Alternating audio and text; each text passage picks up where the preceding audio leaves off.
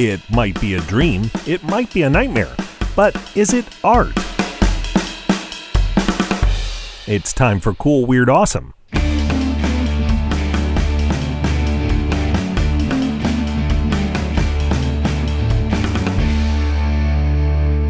Welcome back to Cool, Weird, Awesome, the show that's changing every day in every possible way.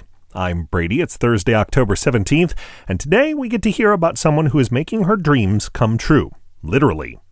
Melati Suryodarmo is a performance artist from Surakarta, Indonesia, and her performances have explored some pretty deep topics. She once did a show about how we deal with our limitations by dancing and repeatedly falling on 20 bricks of butter. In another show, she spent hours saying, I love you over and over while trying to maneuver a large pane of glass. She was physically demonstrating how hard it can be to express our feelings. Her newest work is called If We Were XYZ, and it's based on her dreams, which she documented with the help of an electroencephalogram machine. She gave her collaborators the dream data, which they then used to create musical and visual accompaniment for her performances.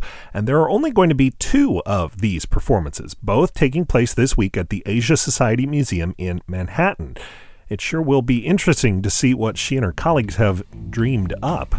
You can learn more about If We Were XYZ, the new work by Melati Suryodarmo, at coolweirdawesome.com and on Twitter at coolweirdpod. And coming up, the dreams of the world's chefs may be realized this week in Texas. We'll explain how after this short break.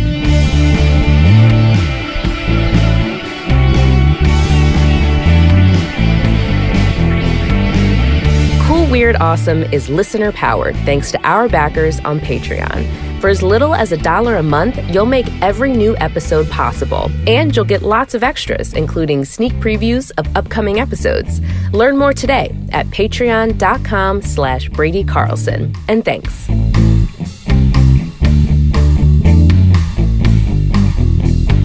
You can always ask your smart speaker to play this show by name on demand. Wherever you go, whatever you do, this show will be right here waiting for you. The World Food Championships are not waiting. They're underway now in Dallas with some 1500 award-winning chefs and cooks putting it all on the line and or plates.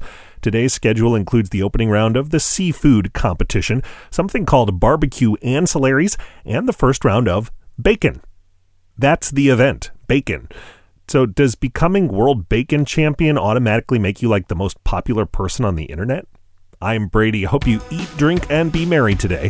Thanks for listening, and come back again tomorrow for more cool, weird, awesome.